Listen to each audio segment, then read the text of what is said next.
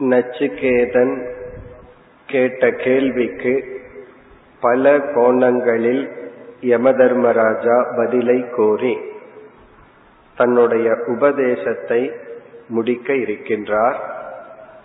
இறுதி பகுதியில் சில சாதனைகளை நமக்கு வலியுறுத்தி ஞான பலனை கோரி நிறைவு செய்ய போகின்றார். பத்து பதினொன்று இந்த இரண்டு மந்திரங்களில் நிதித்தியாசனம் என்ற சாதனையை குறிப்பிடுகின்றார். நிதித்தியாசனம் என்பது ஒரு சாதகன் செய்யப்படுகின்ற இறுதி சாதனை. சாதனையை செய்து முடித்தவர்களை சித்தர்கள் என்று சொல்கின்றோம். சித்தி அல்லது சித்தர்கள் என்றால் அனைத்து சாதனையையும் செய்து முடித்தவர்கள் முக்தர்கள் மோட்சத்தை அடைந்தவர்கள். அவர்கள் செய்கின்ற கடைசி சாதனை நிதித்தியாசனம். இந்த சாதனை செய்ய வேண்டுமென்றால் ஆரம்பத்திலிருந்து அனைத்து சாதனைகளையும் செய்திருக்க வேண்டும்.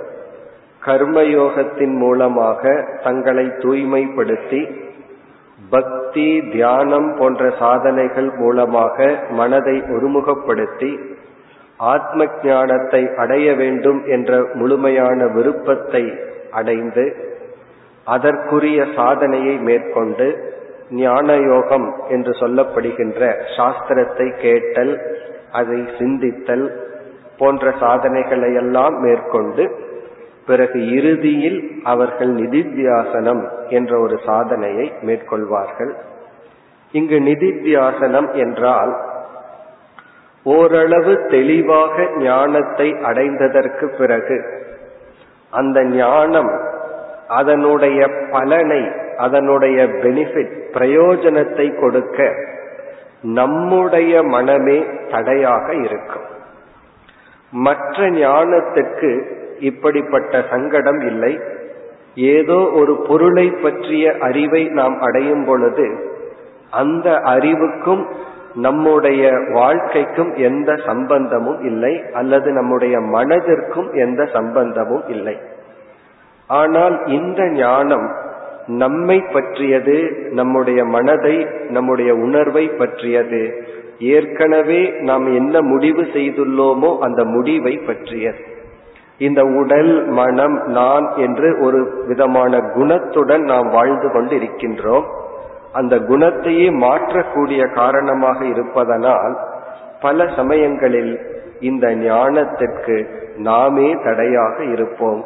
அதை நீக்குவதுதான் நிதித்தியாசனம். நிதித்தியாசனம் என்பது ஒரு விதமான தியானம். இந்த தியானத்துக்கு மற்ற தியானத்தை போன்ற விதிமுறைகள் எல்லாம் கிடையாது.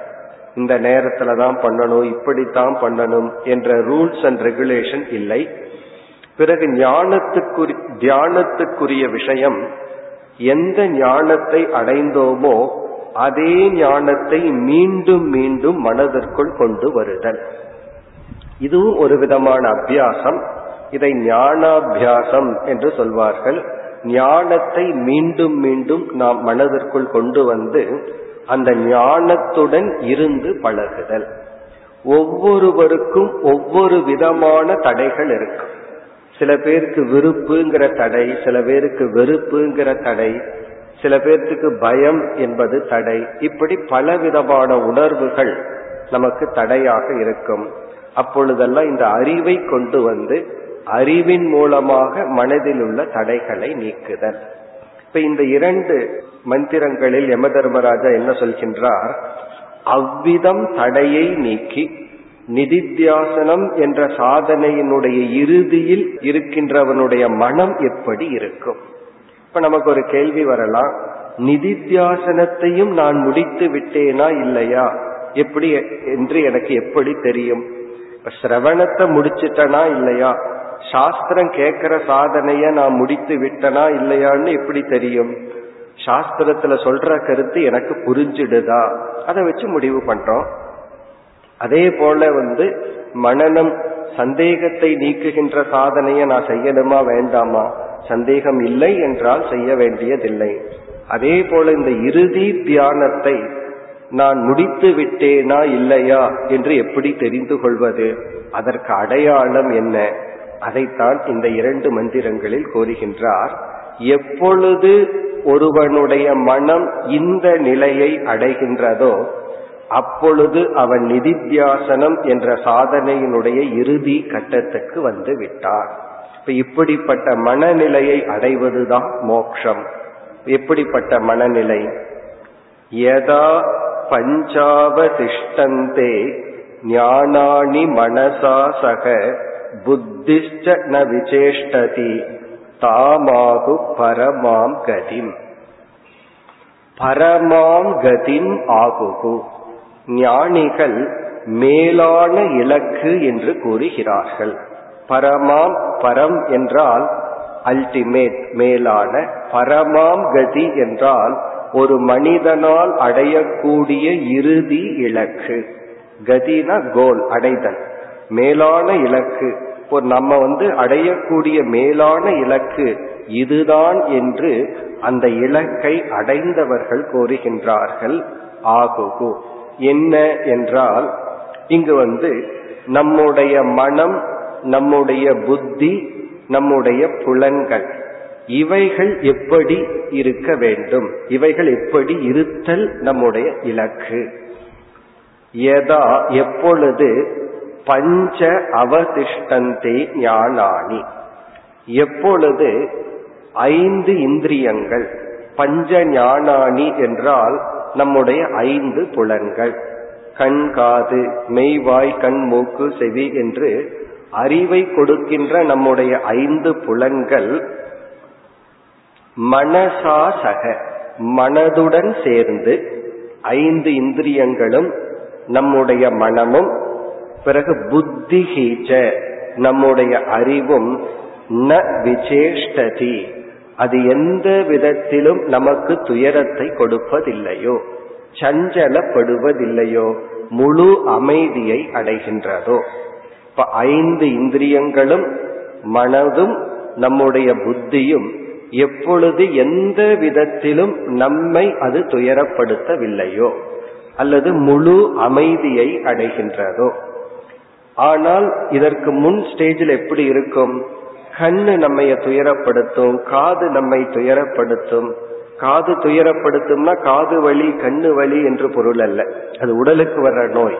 கண் வந்து தேவையில்லாததை பார்த்து காது தேவையில்லாததை கேட்டு நமக்கு எது ஆரோக்கியம் அல்லவோ அதை இந்திரியங்கள் செய்து நம்மை துயரப்படுத்தும். மனதும் அப்படித்தான். விழித்திருந்தா இந்த உலகத்தை பார்த்து துயரப்படும். இந்த உலகத்தை பார்க்கவில்லை என்றால் நாம சில கற்பனை செய்து நம்முடைய மனதினால் நம்மை நாம் துயரப்படுத்திக் கொள்கின்றோம்.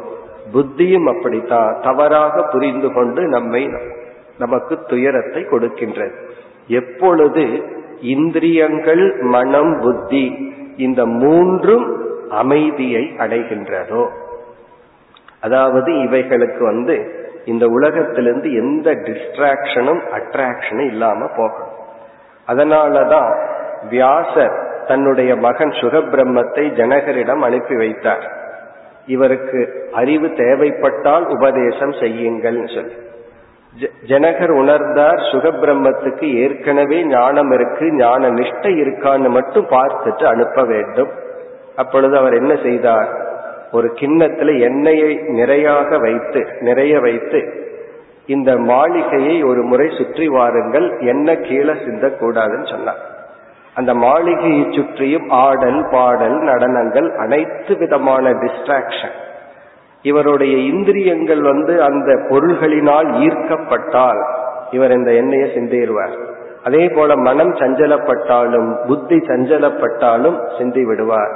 இவருக்கு வந்து அங்கிருக்கிற எந்த பொருள்களும் இவருடைய மனதை அட்ராக்டும் பண்ணல டிஸ்ட்ராக்டும் பண்ணல. கவரவில்லை அல்லது தாக்கவில்லை. எந்த பொருளும் ஈர்க்கவில்லை எந்த பொருளும் வெறுப்பையும் கொடுக்கவில்லை. அப்படியே வந்தார் அமைதியாக அந்த எண்ண கிண்ண சிந்தாமல் வந்தார்.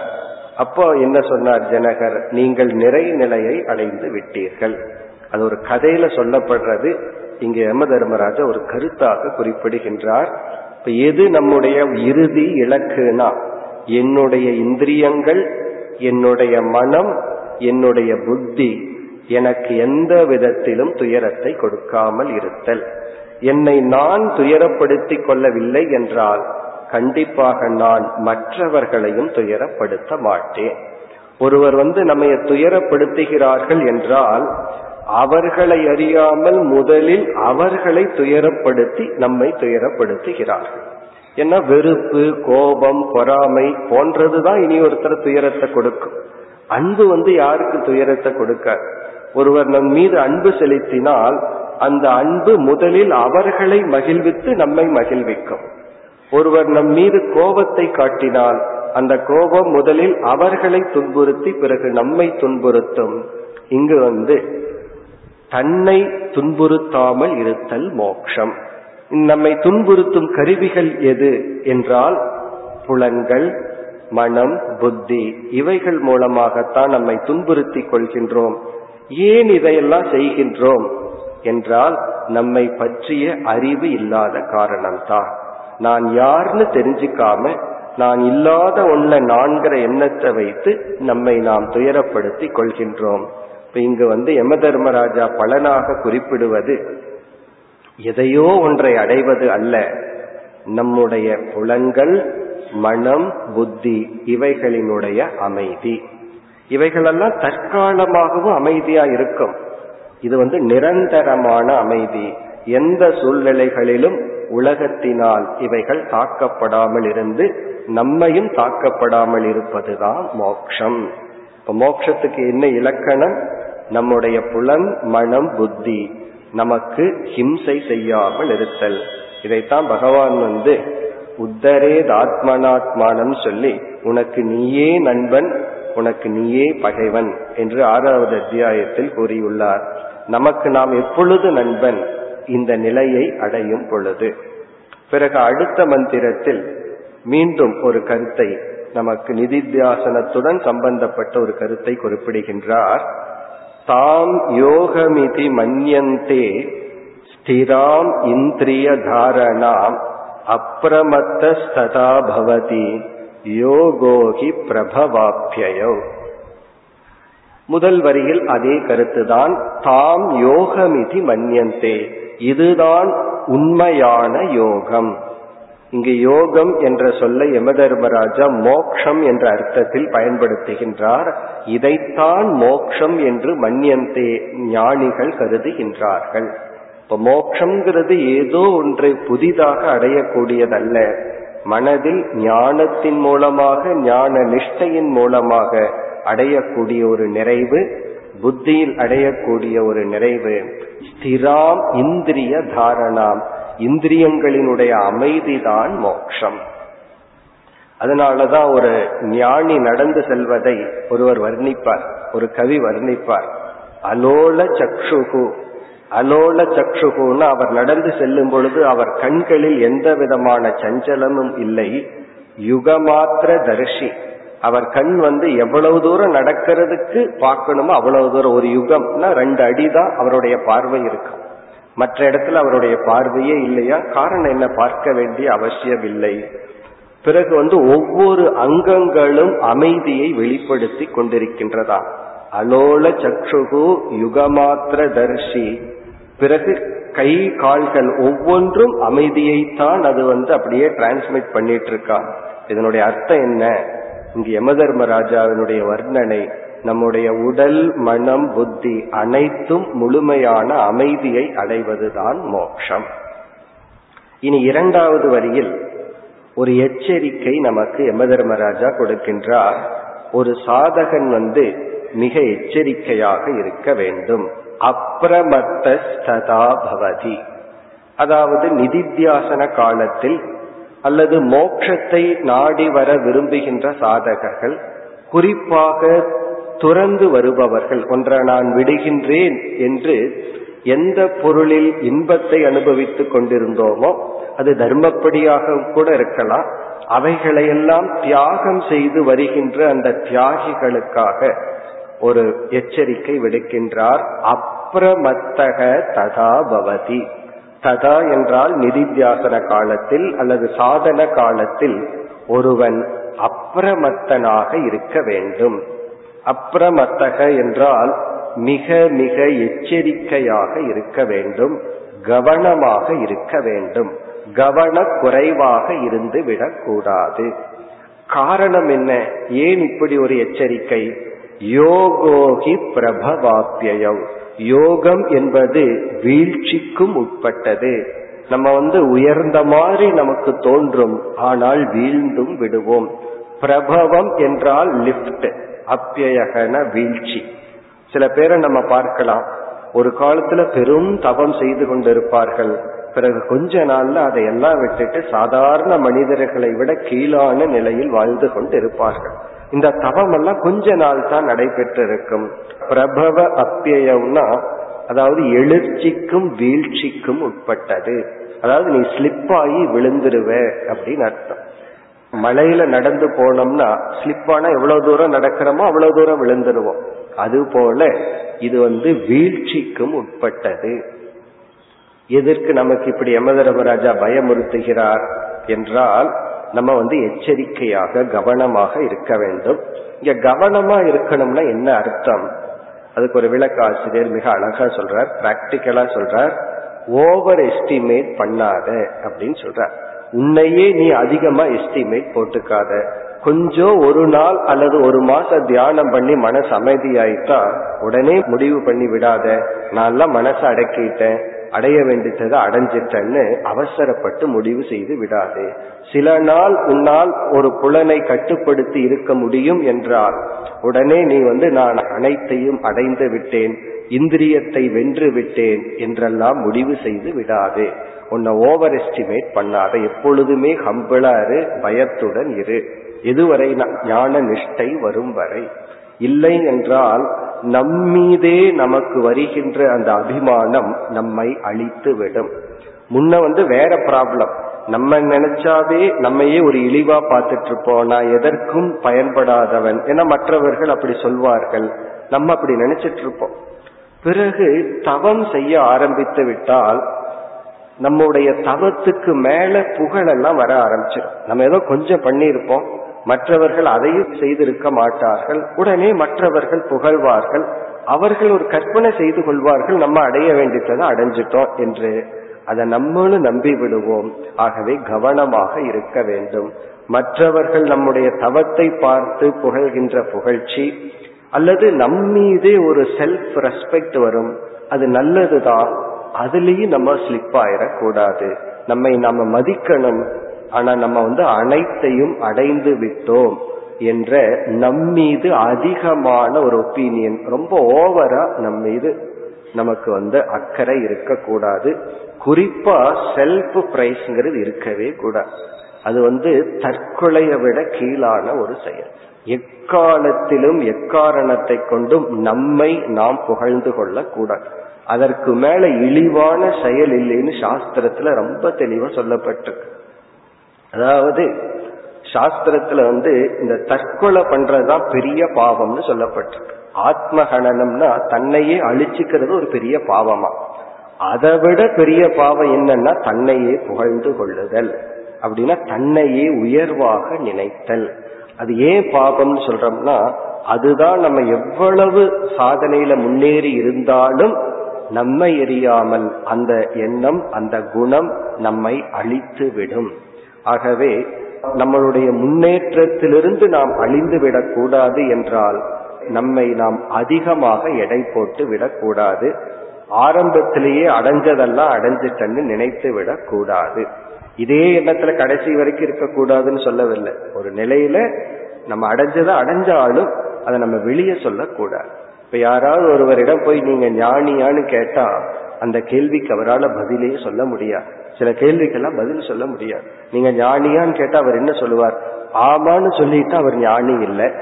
இல்லைன்னு சொல்லிட்டாலும் ஞானி இல்லைன்னு தோன்றும். அவரால் பதிலே சொல்ல முடியாது. காரணம் அவரை பொறுத்த வரைக்கும் அவர் ஒரு கோணத்துல அவர் என்ன நினைப்பார்? நான் ஞானின்னு நினைப்பார். இனி ஒரு கோணத்துல நான் ஞானி அல்ல என்றும் நினைப்பார். இந்த கேள்விக்கெல்லாம் பதில் இல்லை.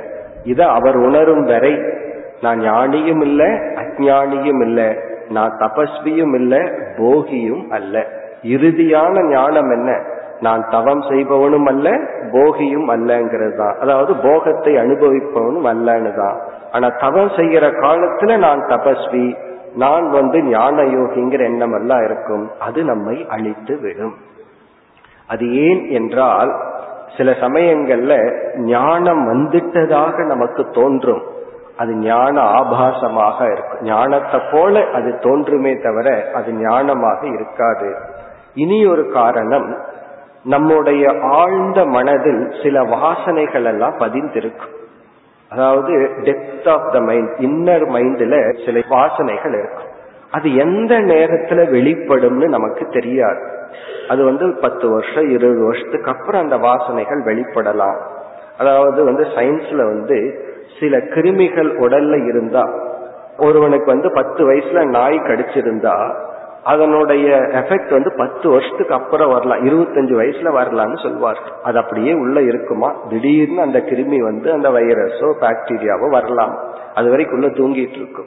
அப்படி நமக்குள்ள எப்படி உடலுக்கு அந்த ஒரு நியதி இருக்கோ சில பாக்டீரியா வைரஸ் உள்ள போயிருக்கும். அது வெளிப்பட்டு நம்மை அழிக்காம இருக்கு. திடீர்னு ஒரு நாள் வந்து அது வெளிப்படலாம். அதே பிரின்சிபிள் தான் சூக்ம சரீரமான மனசுக்கும். நமக்குள்ள சில நல்ல வாசனைகள் தீய வாசனைகள் எல்லாம் உள்ள இருக்கும். அது எப்பொழுது வேண்டுமானாலும் வெளிப்படுத்தி நம்முடைய வாழ்க்கையை அது அழித்து விடலாம். வாழ்க்கையை அழித்து விடலாம்னா நம்முடைய முன்னேற்றத்தை தடைப்படுத்தி விடலாம். கவனமாக இருக்க வேண்டும். நம்ம நம்ம சித்தர்கள் அடைய வேண்டித்ததை நான் அடைஞ்சிட்டங்கிற எண்ணம் வந்து விட்டால் நாம் தொடர்ந்து எந்த சாதனையும் செய்ய முடியாது.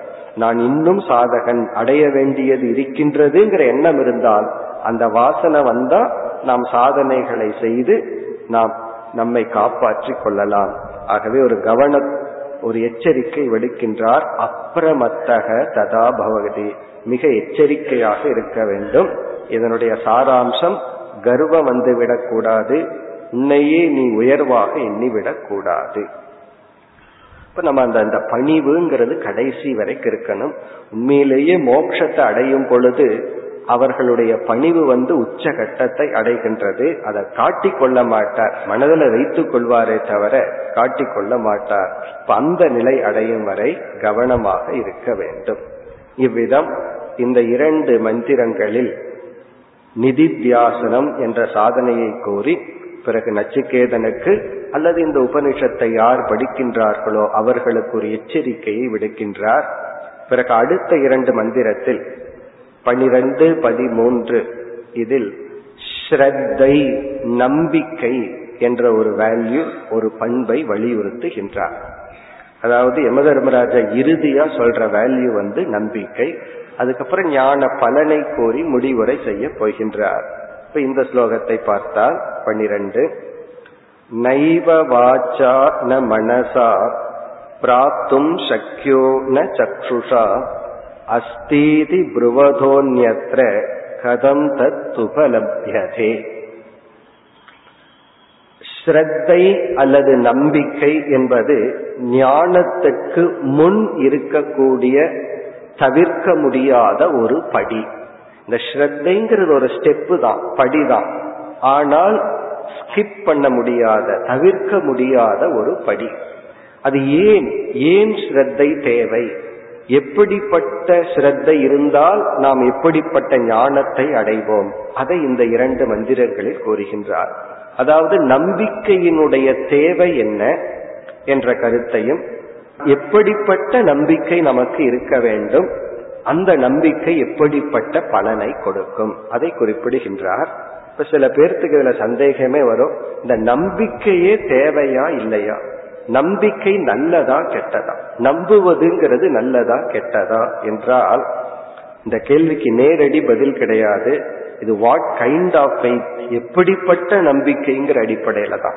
பகவான் கீதையில வந்து நம்பிக்கையையே மூன்றாக பிரிக்கின்றார். சாத்விகமான ஸ்ரத்தை ராஜசமான ஸ்ரத்தை தாமசமான ஸ்ரத்தைன்னு பிரிக்கிறார். அதாவது நம்முடைய நம்பிக்கையே சத்துவம் ரஜஸ் தமஸ் என்ற குணத்தின் அடிப்படையில் உள்ளது. இப்ப ஒருவர் வந்து என்ன கருத்தை சொன்னாலும் நான் நம்ப மாட்டேன்னு ஏற்கனவே முடிவு பண்ணி அவர் என்ன சொல்றாருன்னு கூட நான் கேட்க மாட்டேன். என்று இருந்தால் அதுக்கு பேர் அஸ்ரத்தான்னு சொல்றோம். நம்பிக்கை இன்மை இந்த நம்பிக்கையின்மை நம்ம எந்த ஞானத்தையும் அடைய பயன்படாது. நம்மால ஞானத்தையே அடைய முடியாது. அவர் சொல்றத நான் நம்ப மாட்டேன்னு முடிவு பண்ணிட்டா அவர் என்ன சொன்னாலும் அது உண்மையா இருக்கலாம் பொய்யா இருக்கலாம் என்ன சொன்னாலும் அது இவருடைய காதுக்குள்ளேயே போகாது. அப்ப அஸ்ரத்தா நம்மை எதையும் கேட்க வைக்காது. பிரமாணத்தை பயன்படுத்துகின்ற சக்தியை நம்மிடம் இருந்து இழக்க வைத்து விடும். நம்ம ஒரு அதிகாரி பிரமாதாவாக இருக்க மாட்டோம். பிரமாதான அறிவை வாங்கும் கருவியாக நாம் இருக்க மாட்டோம். அப்போ அஸ்ரத்தை ஞானத்திற்கு தடை. பிறகு இனி ஒன்னு இருக்கு. சில பேர் இதுக்கு ஜஸ்ட் ஆப்போசிட் யாரு என்ன சொன்னாலும் நம்பி விடுவார்கள். அது ரைட் அது கொஞ்சம் லாஜிக்கோட இருக்கா இல்லையா? என்ன சொன்னாலும் அதை நம்புறது. ஒருவர் ஒன்னு சொல்றார் நம்புவார் இனி ஒருவர் அதுக்கு எதிராக சொல்லுவார் அதையும் இவர் நம்பிக்கொண்டிருப்பார்.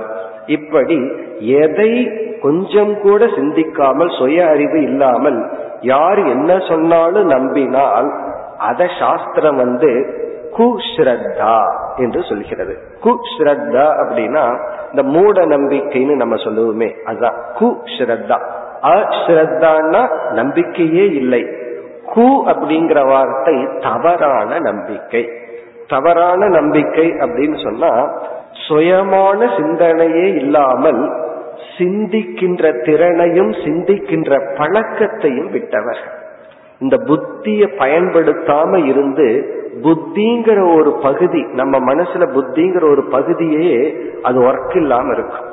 ஒரு பொருளை பயன்படுத்திட்டு இருந்தா தான் அது இருக்கும். இவர்கள் புத்தியே பயன்படுத்தாம சுயமா சிந்திக்கிறத விட்டுட்டு யாராவது எதையாவது சொல்லிட்டு நம்பிட்டு அதுபடி செய்வோம். இப்ப சுய சிந்தனை அற்றவர்கள் அவர்கள் வந்து அப்படி நம்புபவர்களை வந்து குஷ்ரத்தா. குஷ்ரத்தான என்ன சொன்னாலும் நம்பிடுறது அது அவர்களுக்கு நல்லதல்ல மற்றவர்களுக்கு நல்லதல்ல. பிறகு ஸ்ரத்தைனா என்ன? வாட் இஸ் ஃபெய்த் ஸ்ரத்தைனா என்ன? ஸ்ரத்தையினுடைய தேவை எந்த இடத்துல வருது? இப்போ ஒருவர் வந்து ஒரு கருத்தை சொல்றார். நம்ம இந்த சாஸ்திரத்தை உதாரணமா எடுத்துக்கோம் சிஷ்யன் வந்து இந்த உலக இன்பத்தை அனுபவிச்சுட்டு இருக்கான். திடீர்னு அவனுக்குள்ள ஒரு விரக்தி ஏற்படுகிறது. விரக்தி ஏற்பட்டு இந்த இன்பம் எல்லாம் நிலையற்றதாச்சே. நான் தேடுகின்ற நிலையான இன்பம் இந்த உலகத்திலிருந்து எனக்கு கிடைக்கவில்லை. என்ற எண்ணத்துல இந்த உலகம் கொடுக்கிற இன்பத்திலிருந்து விடுதலை அடைஞ்சான் விடுதலைனா விடுபட்டான் அதே சமயத்துல அவனுக்குள்ள ஒரு நிறைவின்மை. அப்ப குரு கிட்ட வரும்போது எப்படி வர்றான் இந்த உலகம் கொடுக்கிற இன்பத்திலிருந்து கொஞ்சம் ஒரு வைராகியத்தை அடைஞ்சு ஒரு நிறைவின்மையுடன் குருவிடம் சிஷ்யம் வர்றான் குரு வந்து சாஸ்திரம் இப்படி சொல்லுதுன்னு ஒரு உபதேசம் பெற்றார் அவர் செய்யற உபதேசம் வந்து நீ பூர்ணமானவன். நீ அழியாதவன். சிஷ்யனோ மரணத்தை நினைச்சு நினைச்சு மரண பயத்தோட வர்றான். இந்த உலகம் வந்து துக்கம் கொடுக்குதுங்கிற எண்ணத்துல வர்றான். ஆனா சாஸ்திரம் என்ன உபதேசிக்குது? உண்மையில் நீ மரணம் அடையாதவன். உண்மையில் நீ ஆனந்த சுரூபம். இப்ப வந்து சாஸ்திரம் சொல்ற அறிவுக்கும் தன்னுடைய அனுபவத்துக்கும் ஒரு கான்ட்ரடிக்ஷன் விரோதம் வருது. சாஸ்திரம் என்ன சொல்லுது? நம்முடைய அனுபவத்துக்கு ஆப்போசிட்டா சொல்லுது. இப்ப என்னுடைய எக்ஸ்பீரியன்ஸ் வந்து அழிவுக்கு உட்பட்டவன் துயரப்படுபவன். சாஸ்திரம் சொல்லுது நீ அழிய மாட்டாய். உனக்கு அழிவில்லை. நீ வந்து இந்த உடல் அல்ல ஆத்மா. இந்த இடத்துல என்னுடைய அனுபவத்துக்கும் சாஸ்திரத்துக்கும் ஒரு முரண்பாடு வரும் பொழுது இந்த ஸ்ரத்தை தான் நமக்கு ஒரு படியாக இருந்து இந்த முரண்பாட்டை நீக்கி அறிவை அடைய காரணமாக உள்ளது. இந்த ஸ்ரத்தையினுடைய தேவை எங்க வருதுன்னா எங்க கான்ட்ரடிக்ஷன் வருதோ இரண்டு மீன்ஸ் ஆஃப் நாலேஜ் இரண்டு அறிவை கொடுக்கும் கருவிகளுக்குள் ஒரு எதிர்கருத்து வரும் பொழுது ஸ்ரத்தை தேவைப்படும் சாஸ்திரமும் அறிவை கொடுக்கிற கருவி என்னுடைய அனுபவமும் ஒரு அறிவை கொடுத்துட்டு இருக்கு இந்த இரண்டுக்கு ஒரு கான்ட்ரடிக்ஷன் வரும் பொழுது நமக்கு ஸ்ரத்தை தேவைப்படுகிறது.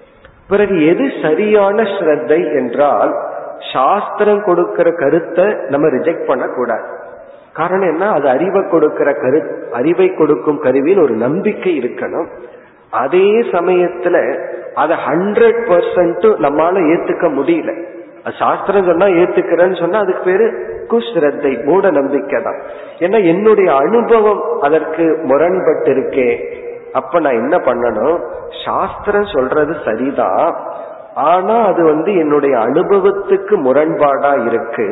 இந்த ஸ்ரத்தையின் துணை கொண்டு சாஸ்திரம் சொல்றது தப்புன்னு சொல்லிட்டா ஸ்ரத்த இல்லைன்னு அர்த்தம்.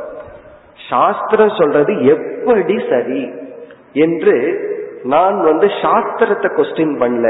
என்னுடைய அறிவையே நான் கேள்வி கேட்கின்றேன். என்னுடைய நாலேஜே நான் கொஸ்டின் பண்றேன். பிறகு எப்படி சரி சாஸ்திரம் இப்படி சொல்லுது என்னுடைய அனுபவம் இப்படி இருக்கின்றதுன்னு இந்த ஸ்ரத்தை என்னையே கேள்வி கேட்க வைத்து ஞானத்திற்கு நம்மை அழைத்து செல்லும். இந்த ஃபெய்த்து தான் என்ன பண்ணுது அதையும் விட முடியல. அதே சமயத்துல என்னுடைய எக்ஸ்பீரியன்ஸ் என்னால நீக்க முடியல. இந்த ஃபெய்த்து தான் என்ன பண்ணும் அப்ப என்னுடைய அனுபவத்தை நான் எப்படி பொருள்படுத்தணும்? சாஸ்திரம் பொய் சொல்லல ஏதோ உண்மையத்தான் சொல்லுது. அந்த உண்மை எப்படி அந்த உண்மையை நான் எப்படி புரிஞ்சுக்கிறது? குருவினுடைய வாக்கியத்தை ரிஜெக்ட் பண்ணாம அப்படியே எடுத்து கொள்ளாமல் குருவினுடைய வாக்கியத்தை புரிஞ்சுக்கிறதுக்கான விசாரத்தை ஒரு மனம் என்னைக்கு செய்யும்னா என்னைக்கு அந்த வாக்கியத்துல நம்பிக்கை இருக்கின்றதோ. அந்த நம்பிக்கை இருந்தா தான் நம்ம விசாரத்தை மேற்கொண்டு அறிவை நாம் அடைய முடியும். அப்ப ஸ்ரத்தையினுடைய தேவை எங்க? என்றால் எங்கு வந்து இரண்டு அறிவை கொடுக்கும் கருவி முரண்படுவது போல நமக்கு தெரிகிறதோ. பிறகு ஞானம் வந்தவுடனே நம்ம எப்படி புரிஞ்சுக்குவோம்? சரியா புரிஞ்சுக்குவோம். அதாவது நான் இந்த உடல்னு நினைச்சிட்டு நான் அழிகிறேன்னு நினைச்சிட்டு இருக்கேன். சாஸ்திரம் வந்து உடல்கிற அடிப்படையில நீ அழியாதவன்னு சொல்லவில்லை. உடலுக்கு அப்பாற்பட்ட ஆத்ம தத்துவத்தின் அடிப்படையில தான் சொல்லுது. நான் வந்து இப்படிப்பட்ட அறிவோட இருந்தா துயரப்பட்டுட்டு தான் இருப்பேன். ஒரு புதிய அறிவோடு இருந்தால் சாஸ்திரம் கொடுக்கிற அறிவுடன் வாழ்ந்தால் எனக்கு துயரம் இல்லை. இந்த மாதிரி நம்ம புரிஞ்சுக்கிறதுக்கு ஸ்ரத்தை தான் காரணமாக இருக்கு. இப்ப ஸ்ரத்தை நம்பிக்கை அப்படிங்கிறது ஞானத்துக்கு முன்னாடி இருக்கிற படி. இந்த இரண்டு மந்திரங்களில் ஏன் ஸ்ரத்தை தேவைப்படுகிறது? எப்படிப்பட்ட நம்பிக்கை நமக்கு எப்படிப்பட்ட ஞானத்தை கொடுக்கும்? அதை குறிப்பிட்டுள்ளார்.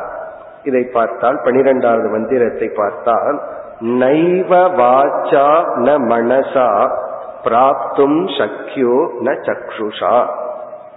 இந்த ஆத்ம தத்துவத்தை கண்ணால் பார்த்து புரிந்து கொள்ள முடியாது. வாயாலும் விளக்கி புரிந்து கொள்ள முடியாது. ந மனசா மனதாலும் புரிந்து கொள்ள முடியாது. அப்படின்னா இந்த ஆத்ம தத்துவம் வந்து நம்முடைய அனுபவ பிரத்யக்ஷ பிரமாணத்துக்கு பொருளாக இல்லை. அதாவது இந்த உலகமும் கண் காதல பார்த்து புரிஞ்சுக்கிற மாதிரி இருந்து ஆத்மாவும் அப்படி இருந்தா நமக்கு ஒரே பிரமாணத்துல ஒரே அறிவை கொடுக்கும் கருவியில உலகத்தை பற்றியும் தெரிஞ்சுக்கலாம் ஆத்மாவை பற்றியும் தெரிஞ்சுக்கலாம். ஆனா இந்த ஆத்மாவை ஆகம பிரமாணத்திலிருந்து சாஸ்திர பிரமாணத்திலிருந்து தான் தெரிஞ்சுக்க முடியுது. இந்த உலகத்தை அனுபவ பிரமாணத்திலிருந்து தெரிஞ்சுக்கிறோம். அப்படி இருக்கும் பொழுது சாஸ்திரம் என்னுடைய அனுபவத்திலிருந்து வருகின்ற கருத்துக்கு விருத்தமாக விரோதமா சொல்லுதேன்னு வரும் பொழுது சாஸ்திரத்துல நம்பிக்கை வைத்தல். அப்ப கண்ணுனால பார்க்க முடியாது ஆத்மா என்ன அதுக்கு உருவம் இல்லை மனதாலையும் ஆத்மாவை புரிஞ்சுக்க முடியாது. அதாவது கண்ணுனால பார்க்காததை நம்ம மனசுனால புரிஞ்சுக்க முடியும். இப்போ ஒரு ஒரு இடத்துல அன்பு கருணை அப்படின்னு சொன்னா அன்பு கருணை கோபம் போன்றதை இவர் கண்ணுனால பார்க்க முடியாது. அன்புனா என்ன கோபம்னா என்னன்னு மனசுனால உணரலாம். வாக் என்றால் மற்ற பொருளை விளக்குவது போல் இந்த ஆத்மாவை விளக்க முடியாது. பிறகு சாஸ்திரம் வந்து ஆத்மா இருக்குன்னு சொல்லுது. அதாவது சாஸ்திரத்துக்கும் நம்ம அனுபவத்துக்கு எப்படிப்பட்ட கான்ட்ரடிக்ஷன்னா எதை நம்ம பார்க்கலையோ அத சாஸ்திரம் இருக்குன்னு சொல்லுது. எதை நம்ம பார்த்துட்டு இருக்கிறோமோ அதை சாஸ்திரம் இல்லைன்னு சொல்லுது. இதுக்கு மேல எவ்வளவு கான்ட்ரடிக்ஷன் பண்ண முடியும்? இந்த உலகத்தை பார்த்து அனுபவிச்சுட்டு இருக்கோம் சாஸ்திரம் இந்த உலகம்ங்கிறது இல்லை வெறும் பொய் தான். எதை நம்ம ஐந்து புலன்கள் வழியா பார்த்து சாலிடா அனுபவிக்கிறோமோ அதை இல்லை மித்தியான்னு சொல்லுது. இல்லைங்கிற வார்த்தைக்கு ரிஃபைண்டா மித்தியான்னு சொல்லுது. அதாவது ஒருவனை நீங்க முட்டாள்னு சொல்றதுக்கு பொதுவா உங்களுக்கு கொஞ்சம் அறிவு குறைவா இருக்குன்னு சொல்ற மாதிரி. அதாவது அதனுடைய அர்த்தம் என்ன? உங்களுக்கு கொஞ்சம் அறிவு குறைவுன்னு சொன்னா அறிவு இல்லைன்னு அர்த்தம். அதே போல சாஸ்திர உலகத்தை இல்லைன்னு சொன்னா நம்ம ரொம்ப ரெசிஸ்ட் பண்ணிடுவோம் சொல்லி மித்தியான்னு ஏதோ ஒரு வார்த்தையில சொல்லுது ஏன்னா நம்ம அனுபவிச்சுட்டு இருக்கிறது. நம்ம அனுபவத்துக்கே வராத பார்க்காத ஒரு பொருளை அறிமுகப்படுத்தி அதுதான் நிலையா இருக்கு. இது சாஸ்திரம் சொல்லுது. அப்போ இப்படி ஒரு கான்ட்ரடிக்ஷன் ஆகவே நமக்கு எப்படி ஸ்ரத்த இருக்க வேண்டும். இரண்டாவது வரையில சொல்றார் அஸ்தி இது புருவதக அந்நத்திர அதாவது நம்ம எந்த அனுபவ பிரமாணத்தினாலும் தெரிந்து கொள்ளாத அந்த பொருளை குரு சாஸ்திரத்தின் மூலமாக அஸ்தி இருக்கின்றது என்று ஃபர்ஸ்ட் அந்த பிரம்மனுடைய எக்ஸிஸ்டன்ஸ் ஆத்மாவினுடைய இருப்பில் நமக்கு நம்பிக்கை வேண்டும். அது நமக்கு புரியல விளங்குல அது வேற விஷயம். அது இருக்கு என்ற ஒரு நம்பிக்கை. அஸ்தி இது புருவதக. இருக்கின்றது என்று சொல்பவனை காட்டிலும் கதம் தத் உபலபியதே. வேறு யாரால் இதை புரிந்து கொள்ள முடியும்? இப்ப யமதர்மராஜா எப்படி சொல்றார் நீ முதலில் நம்புனாத்தான் நீ அதை பார்ப்பாய். If you believe you see சில பேர் தலைகளா சொல்வார்கள் if I see I believe அப்படின்னு சொல்வார். நான் பார்த்தா தான் நம்புவேன்.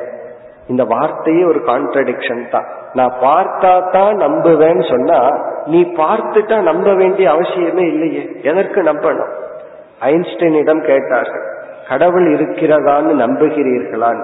அவர் சொல்றார் நான் நம்பவில்லை. கடவுள் இருக்காருன்னு I don't believe in God because I know God அப்படின்னு சொன்னார்.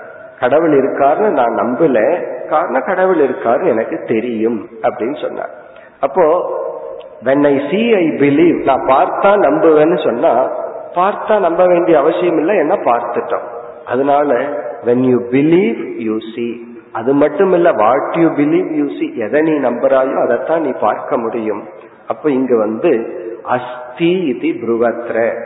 புருவதக அந்நத்திர அஸ்தி என்று சொல்பவனை காட்டிலும் வேறு யாரால் இதை புரிந்து கொள்ள முடியும். அப்போ சாஸ்திரம் வந்து நம்முடைய அனுபவத்துக்கு கண்ணாலும் மனதாலும் வாக்கினாலும் புரிந்து கொள்ள முடியாத அனுபவத்துக்கு வராத ஒரு தத்துவத்தை இருக்கின்றது என்று கூறும் பொழுது அதை ஏற்றுக்கொள்ளுதல் ஸ்ரத்தை. பிறகு இந்த ஸ்ரத்தை நமக்கு இறுதியில் எப்படிப்பட்ட ஞானத்தை கொடுக்கும்? இந்த ஸ்ரத்தை நம்மை எங்கு கொண்டு விடும்? அதை அடுத்த மந்திரத்தில் கூறுகின்றார்.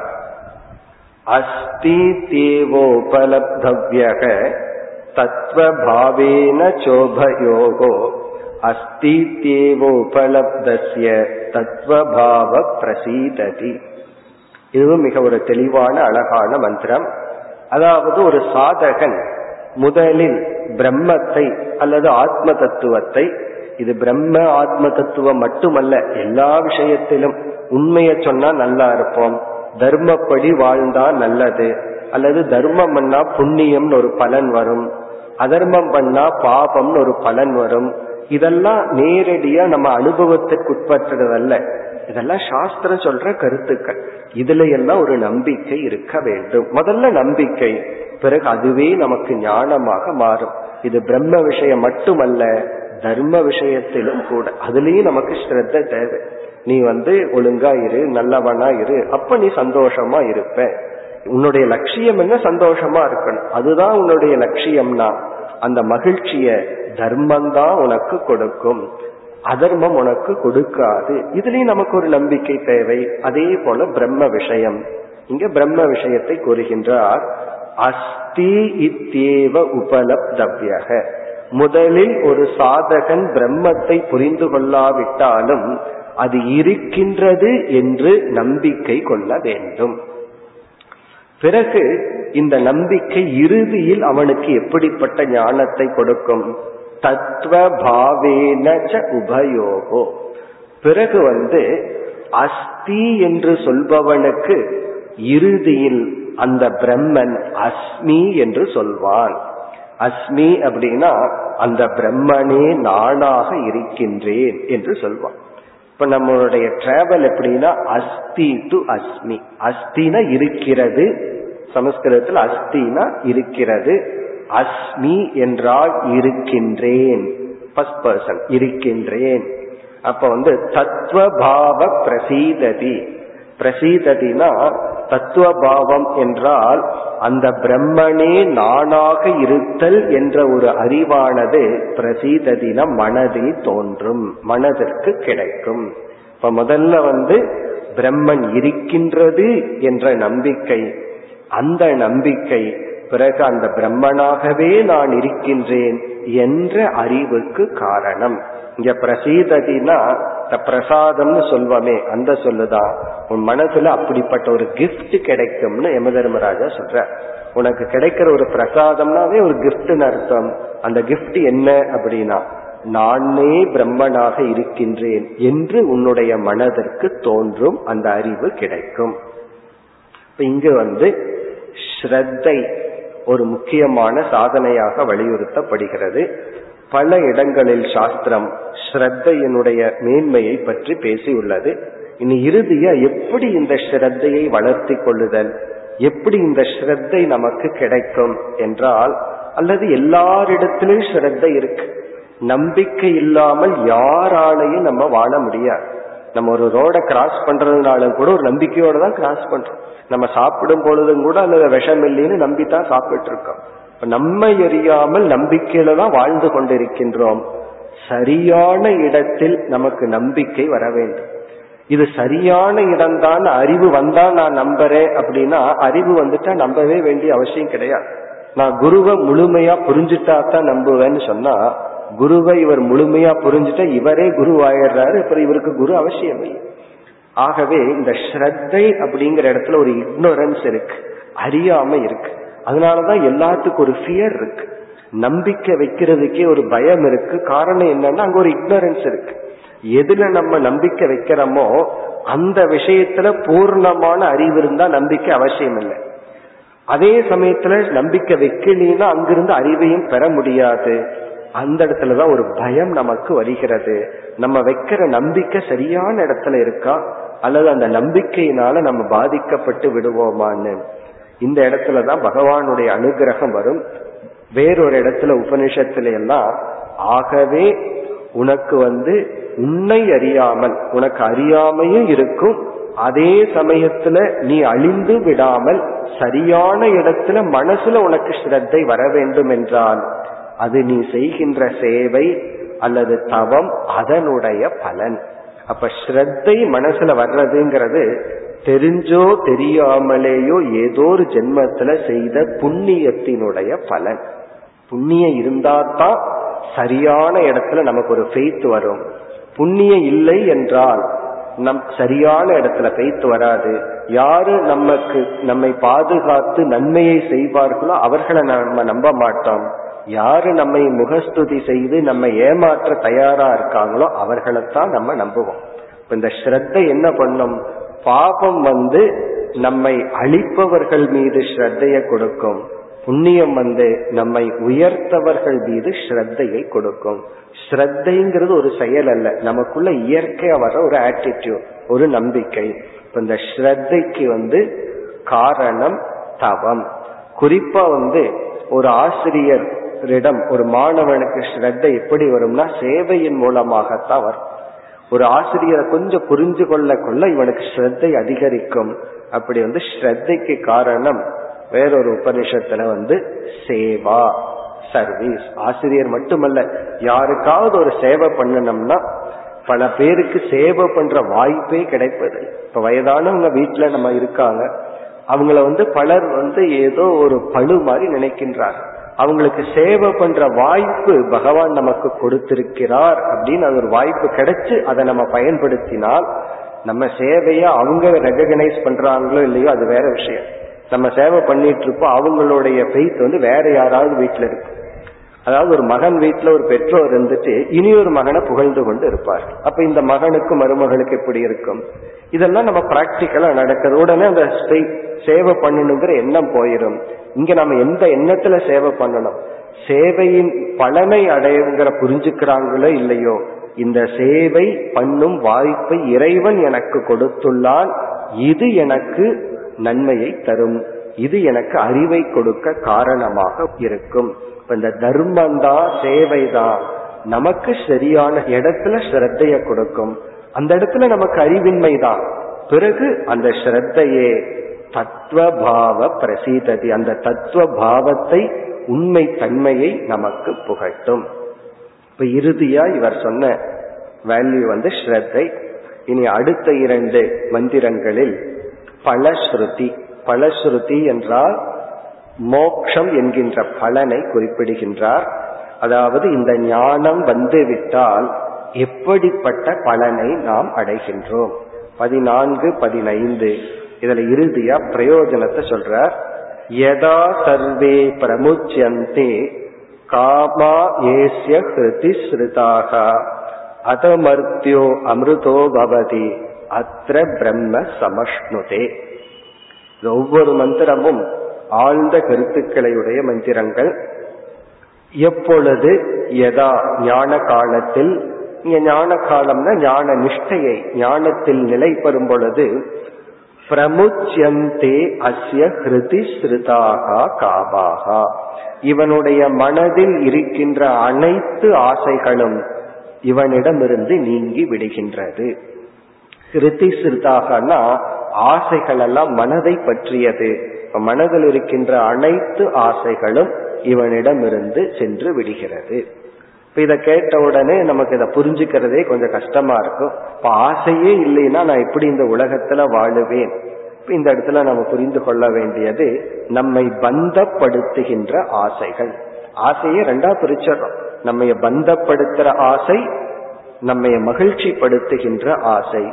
இது வந்து நம்ம பந்தப்படுத்துற ஆசைகள் எல்லாம் நம்மை விட்டு விலகிவிடும். இந்த ஆசை வந்து ரெண்டு விதத்துல வரலாம். நிறைவின்மையிலையும் வரலாம் நிறைவிலையும் வரலாம். மனசு நிறைஞ்சிருக்கும் போது ஏதாவது பண்ணலான்னு தோணும். மனசு நிறைவில்லாமல் இருக்கும் பொழுது ஏதாவது செய்யணும்னு தோணும்.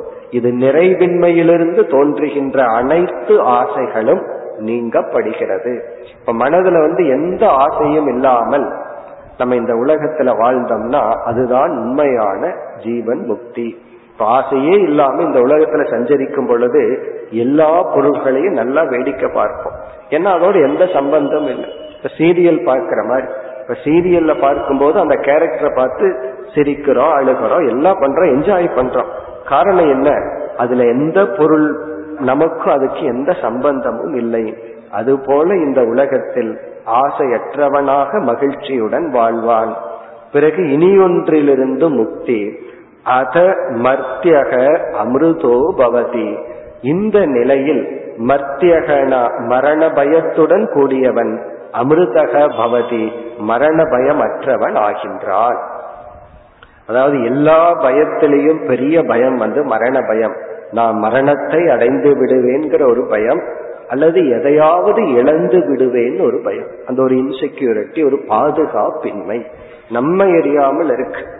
அதாவது நம்ம வந்து பாதுகாப்பு இன்மையின் வசப்பட்டு நம்ம பாதுகாத்து கொள்ள வேண்டும்னு சொல்லி பணங்கள் உறவினர்கள் எல்லா பொருள்களையும் சேர்த்துக்கிறோம். பிறகுதான் நமக்கு தெரிய வருது பெரிய வீடு அல்லது உறவினர்கள் பணம் இதையெல்லாம் சேர்த்ததுக்கு அப்புறம் அதை நம்ம பாதுகாக்க வேண்டியது உள்ளது அதெல்லாம் எதுக்கு அடைஞ்சோம்னா அது நம்மைய பாதுகாக்கும்னு. பிறகுதான் புரியுது அதை பாதுகாக்கிறதுலயே நம்முடைய காலம் எல்லாம் போயிருது இந்த பாதுகாப்பின்மைங்கிறது பணம் இருக்கிறவங்களுக்கு இருக்கு பணம் இல்லாதவர்களுக்கு இருக்கு. பிறகு யாருக்கு இல்லைனா ஞானிக்கு மட்டும் இல்லை. அந்த இன்செக்யூரிட்டிங்கிற ஃபீலிங் இந்த ஞானத்தினாலதான் நீங்கும். பிறகு அத்திர பிரம்ம சமஷ்ணுதே. இதுக்கெல்லாம் காரணம் என்னன்னா இங்கேயே அவன் பிரம்மத்தை அடைகின்றான் அடைந்துள்ளான். இப்ப மோக்ஷங்கிறது இந்த இடத்துல யம தர்மராஜா தெளிவுபடுத்துறார். ஒரு லோகத்திலிருந்து இனி ஒரு லோகத்திற்கு செல்வதல்ல. இறந்ததுக்கு அப்புறம் சொர்க்கத்துக்கோ பிரம்மலோகத்துக்கோ செல்வதல்ல. மோக்ஷம் என்பது இங்கேயே இப்பொழுதே அடையக்கூடியது. அத்தனா இந்த உடலில் இருக்கும் பொழுதே அதே சூழ்நிலையில் அதே இடத்தில் பிரம்மத்தை சமஷ்ணுதே அடைந்து விடுகின்றார்.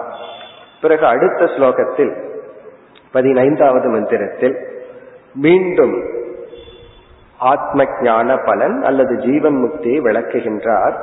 சென்ற மந்திரத்துல வந்து ஆசையிலிருந்து விடுதலைன்னு சொன்னார். இங்கு வந்து மனதில் இருக்கின்ற கோபம் பொறாமை வெறுப்பு போன்ற உணர்வுகளிடமிருந்து விடுதலை அதை கூறுகின்றார். யதா சர்வே பிரபித்தியந்தே ஹிருதயசேக கிரந்தயக அதமர்த்தியோ அமிர்தோ பவதி. ஏதாவத்யனுசாசனம். எதா? எப்பொழுது மனதில் இருக்கின்ற கிரந்தி. கிரந்தினா முடிச்சுன்னு அர்த்தம். அதாவது ஒரு கயிறு வந்து நம்மை கட்டி போடுவது போல மனதில் இருக்கின்ற சில எண்ணங்கள் நம்மை கட்டி போடுகின்றது. எப்படிப்பட்ட எண்ணங்கள்? பொறாமைங்கிற ஒரு எண்ணம் வெறுப்புங்கிற எண்ணம் பிறகு ஒப்பிட்டு பார்த்தல் நம்மை தாழ்வாக நினைத்தல் அல்லது உயர்வாக நினைத்தல். இப்படிப்பட்ட சில எண்ணங்கள் நம்மை கட்டி விடுகின்றது நம்மை பந்தப்படுத்தி விடுகிறது. நம்ம உண்மையிலேயே எப்படி பந்தப்பட்டுள்ளோம் என்றால் எண்ணங்களினாலேயே நாம் நம்மை கட்டி கொண்டு உள்ளோம் அப்ப விடுவிக்கிறது எப்படின்னா எண்ணங்களினால். தாட்டுல நம்ம பயந்தாயிருக்கோம். அப்படிப்பட்ட கிரந்திகள் நம்மை கட்டுகின்ற எண்ணங்களிலிருந்து இவனுக்கு விடுதலை. பிறகு மீண்டும் சொல்றார் மர்த்தியக அமிர்தோ பவதி. பயந்து கொண்டிருக்கின்ற மர்த்தியன் அமிர்தன் அதாவது மரணமற்ற நிலையை அடைகின்றான் என்று கூறி ஏதாவத் அனுசாசனம். யமதர்மராஜா சிஸ்டமேட்டிக்கா முடிக்கிறார் இவ்வளவுதான் உபதேசம். ஏதாவத்னா திஸ் மச் எலோன் அனுசாசனம்னா டீச்சிங் இவ்வளவுதான் உபதேசம். இதற்கு மேல ஒன்றும் இல்லை. இந்த வரிக்கு பெரிய விளக்கங்கள் எல்லாம் இருக்கு. ஏதாவது அனுசாசனம் சொன்னா இவ்வளவுதான் டீச்சிங் இந்த வரியை எடுத்துட்டு சில நூல்கள்ல நூறு இருநூறு பக்கம் விளக்கம் எழுதுவார்கள். இவ்வளவுதான் டீச்சிங் அப்படிங்கிறதுக்கு என்ன விளக்கம் இருக்கு நமக்கு தோன்றும். ஆனால் இந்த விளக்காசிரியர்கள் இந்த ஒரு வரி போது ஒரு புஸ்தகம் எழுதுறதுக்கு. அதுக்கு ஒரே ஒரு கருத்தை மட்டும் பார்ப்பாங்க எப்படி இந்த ஒரு வரியில புஸ்தகம் எழுதுகிறார்கள்னா இவ்வளவுதான் டீச்சிங்னு சொல்றதனுடைய அர்த்தம் என்ன? எப்படி ஆரம்பிக்கின்றார்கள்னா இப்போ ஒருத்தர் வீட்டுக்கு நம்ம போறோம். போன உடனே அவங்க கிட்ட கேட்கிறோம் குடிக்கிறதுக்கு தண்ணி இருக்கா? அப்படின்னு கேட்கிறோம் உடனே அவங்க என்ன நார்மலா செய்வார்கள்? தண்ணி கொண்டு வருவார்கள். ஒருவர் வந்து இருக்கிறதுன்னு சொல்லிட்டு அமர்ந்துட்டார் வச்சுக்கோமே. குடிக்கிறதுக்கு தண்ணி இருக்கான்னு கேட்டா இருக்குன்னு உட்கார்ந்துட்டார் அப்ப நம்ம கேட்கற நீங்க கொடுக்க மாட்டீங்களான்னு கேட்கற நீங்க என்ன கேட்டீங்க? தண்ணி இருக்கான்னு கேட்டீங்க நான் இருக்குன்னு சொன்னேன். அப்ப இதனுடைய அர்த்தம் என்ன? தண்ணி இருக்கான்னு கேட்டா அங்க இருக்குன்னு சொல்றது வந்து நம்ம எதிர்பார்க்கல. தண்ணிய கொண்டு வான்னு அர்த்தம். தண்ணி இருக்கான்னு கேட்டா தண்ணிய கொண்டு வா. அப்போ எந்த ஒரு வாக்கியமுமே இருக்கிறத சொல்றதுனால ஒரு பிரயோஜனம் கிடையாது. எந்த ஒரு வாக்கியமே நம்மை செயல்ல தூண்டுனா தான் பிரயோஜனம். அப்போ வந்து இந்த கர்மகாண்டிகள் எல்லாம் என்ன சொல்றாங்க? இந்த வேதாந்தம் பிரயோஜனமற்றது. அது இருக்கிற பிரம்மத்தை பேசுது என்ன பல? தண்ணி இருக்கான்னு கேட்டா இருக்குன்னு சொன்னா என்ன பிரயோஜனம்? அது கொண்டு வந்து கொடுக்கணும். அப்போ உபனிஷத் என்ன பண்ணுதுன்னா இருக்கிற பிரம்மத்தை சொல்லிட்டு போகுது அதனால என்ன பிரயோஜனம்? இப்ப இங்க யமதர்மராஜா சொல்றார் சில சமயங்கள்ல இருக்கிறத தெரிஞ்சுக்கிறது தான் பிரயோஜனம். பத்தாவது மனிதனை ஆத்துல விட்டு கடந்து நம்ம கவுண்ட் பண்றதுல தப்பு பண்ணிட்டோம். ஆத்தோட போயிட்டான்னு நினைச்சிட்டோம். இருக்கிறத தெரிஞ்சுக்கிறது தான் பிரயோஜனம். அப்ப இங்க ஞான காண்டம்ங்கிறது நம்மை செயலில் தோண்டும் வாக்கியம் அல்ல இருப்பது நமக்கு தெரியாமல் இருக்கின்றது. அந்த அறியாமையை நீக்குவது. இப்ப ஏதாவது அனுசாசனம்னா இந்த ஞானத்துக்கு பிறகு நீ ஒன்னும் செய்ய வேண்டாம். சாஸ்திரம் உன்னை எந்த செயலிலும் தூண்டவில்லை. பிறகு சாஸ்திரம் என்ன பண்ணுதுன்னா இத தெரிஞ்சிட்டு சந்தோஷமா இரு. நோ ப்ராஜெக்ட் மைண்ட்ல எந்த ப்ராஜெக்டும் இல்லை. இதுதான் ஏதாவத் அனுசாசனம்னா டீச்சிங் இஸ் கம்ப்ளீட் அர்த்தம். இதற்கு மேல சொல்றதுக்கு ஒன்றும் இல்லை. அப்படி சொல்லிட்டு எதற்கு? மேலும் இரண்டு மந்திரங்கள். அடுத்த மந்திரத்துல வந்து யாருக்கு வந்து பிரம்மத்தை புரிந்து கொள்ள முடியவில்லையோ அதே சமயத்தில் தர்மப்படி வாழ்ந்து தியானம் செய்துள்ளார்களோ அவர்கள் கிரமமுக்தியை அடைகின்றார்கள். இந்த அடுத்த மந்திரத்தினுடைய சாராம்சம் தான் கீதையினுடைய எட்டாவது அத்தியாயம். அதுல ஒரே ஒரு மந்திரம் பகவான் அதுக்கு ஒரு சாப்டரே வச்சுட்டார். பதினாறாவது மந்திரத்துல வந்து ஒரு கால் ஒரு சாதகனால் புரிந்து கொள்ள முடியவில்லை என்றார். இதிலிருந்து என்ன தெரியுது? இவ்வளவு உபதேசத்தை யம தர்மராஜா செய்தும் இதை கேட்டும் புரிஞ்சுக்காம போறதுக்கு வாய்ப்பு இருக்கு. என்ன புரிஞ்சுக்கிறதுங்கிறது அவ்வளவு கடினமான செயல். அப்படி ஒருவனால் புரிந்து கொள்ள முடியவில்லை. அவன் தர்மப்படி வாழ்ந்து தியானம் எல்லாம் செய்தான் அவன் பிரம்மலோகத்தில் சென்று பிறகு முக்தியை அடைகின்றான். அந்த கருத்தை கூறி பிறகு மீண்டும் அதற்கு அடுத்த மந்திரத்தில் மிக எச்சரிக்கையாக இந்த பாதையில் இருக்க வேண்டும். இந்த முஞ்சா என்ற ஒரு ஒரு புல் இருக்கு. அது அது அந்த புல் வந்து மிக மிக ஷார்ப்பா இருக்கும். பிளேடு மாதிரி இருக்குமா? அதுல இருந்து அந்த தண்டை எடுக்கும்போது ரொம்ப கவனமா எடுக்க. இல்லைன்னா அந்த புல்லே கைய வெட்டி விடுமா? இத சொல்வார்கள் ஒரு காலத்துல சர்ஜரியே இந்த புல்லுல பண்ணுவார்களாம். உடம்ப வேற கத்தியில வெட்டிட்டு உள்ள இருக்கிற சில பகுதியை அந்த முஞ்சாங்கிற புல்ல வச்சு அறுப்பார்களாம் அப்படிப்பட்ட புல்லிலிருந்து எப்படி தண்டை கவனமா எடுக்கணுமோ அதுபோல இந்த ஆத்ம தத்துவத்தை உடலிலிருந்து பிரித்து புரிந்து கொள்ள வேண்டும் என்று யம தர்மராஜா முடிக்க இந்த உபனிஷத்தினுடைய கடைசி மந்திரம் யம தர்மராஜாவை அனுப்பிவிட்டு உபனிஷத் வந்து முடிவுரை செய்கிறது. ஆரம்பத்துல வந்து உபனிஷத் வந்து யம தர்மராஜா நச்சிகேதன் என்ற இருவரை அறிமுகப்படுத்தியது. நச்சிகேதனுடைய அப்பா ஒருத்தர் யாகம் செய்தார் என்று அறிமுகப்படுத்தி இரண்டு மந்திரத்துக்கு மேல நச்சிகேதன் யம தர்மராஜா வந்து விட்டார்கள் கொஞ்ச நாள் நச்சிகேதன் நச்சிகேதன் அப்பா வந்தார். பிறகு அவர் போனதுக்கு அப்புறம் குரு சிஷ்யன் வந்தார்கள். சென்ற மந்திரத்துல குரு தன்னுடைய உபதேசத்தை முடித்தார். இந்த இறுதி மந்திரத்துல உபனிஷத் வந்து முடிவடை செய்கின்றது. யம தர்மராஜாவால் உபதேசிக்கப்பட்ட நச்சுக்கேதனால் கேட்கப்பட்ட இந்த ஞானத்தை யாரெல்லாம் கேட்கின்றார்களோ அவர்களும் முக்தியை அடைகின்றார்கள். எப்படி நச்சிகேதன் கேட்டு மன தூய்மை அடைந்து முக்தி அடைந்தானோ அதுபோல அந்நே அபி.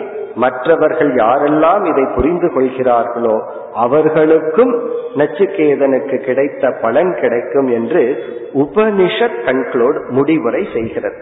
உபனிஷத் ஆரம்பித்து குரு சிஷ்யனை அறிமுகப்படுத்தி பிறகு உபனிஷத் இவ்விதம் நிறைவு செய்கின்றது. நாமும் நிறைவு செய்வோம்.